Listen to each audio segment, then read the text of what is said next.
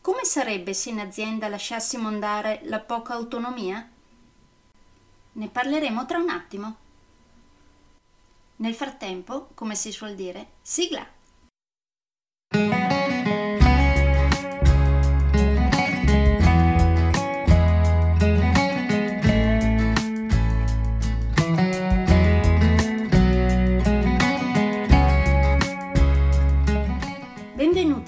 Podcast Coach 3C, che molto semplicemente sta per consapevolezza, cambiamento e crescita, cioè i tre step basilari per il miglioramento.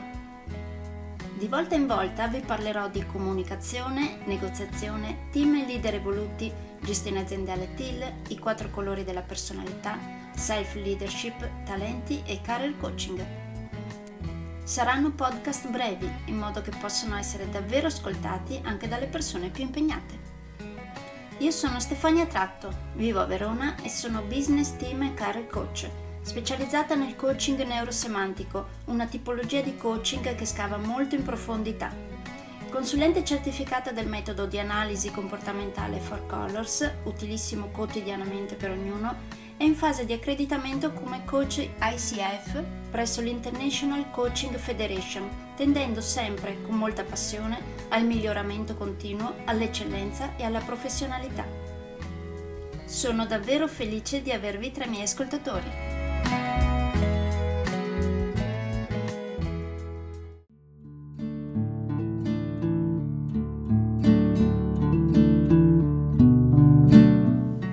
Eccoci al quinto capitolo del mio primo libro, TIL, come lasciar crescere la tua azienda liberandola. Questo capitolo si intitola Come sarebbe se in azienda lasciassimo andare la poca autonomia? Come al solito vi leggo qualche riga dell'inizio di questo capitolo. Eccolo qui. Autonomia in azienda. Chi la vuole e chi non la vuole. Chi la dà e chi non la dà Avete mai pensato che le persone che sono alla base di queste piramidi sono sia quelle che hanno meno potere decisionale, sia quelle che poi il lavoro lo svolgono realmente, sapendo bene quali sarebbero le cose da cambiare? Le strategie e le decisioni sono quasi sempre prese da manager che si affidano ancora a paradigmi tradizionali, in un mondo in cambiamento continuo, sempre più, come abbiamo potuto vedere anche quest'ultimo anno e oltre. Nel resto del capitolo parlo di segnali deboli, flussi di informazioni aziendali, responsabilità, subordinazione e di idee dei collaboratori. Come al solito vi lascio qui alcune domande a cui rispondere in auto-coaching dopo aver letto questo capitolo. Per esempio chiedetevi quanta autonomia vige nella vostra azienda. Nella vostra realtà aziendale i segnali deboli vengono ascoltati o ignorati? Ai vostri collaboratori per caso viene passato il segnale che sono lì solo per lavorare e sono sostituibili?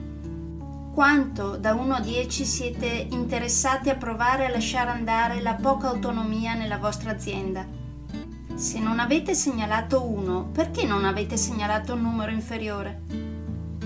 E infine, come sempre, se questo libro, più che crearvi resistenze, vi crea invece magari molta curiosità positiva nel cercare di capire se riuscireste ad applicarlo nella vostra azienda. Se volete, tra i miei corsi trovate il corso progetto Team Evoluto, che è stato appositamente creato per essere propedeutico all'applicazione di questo libro.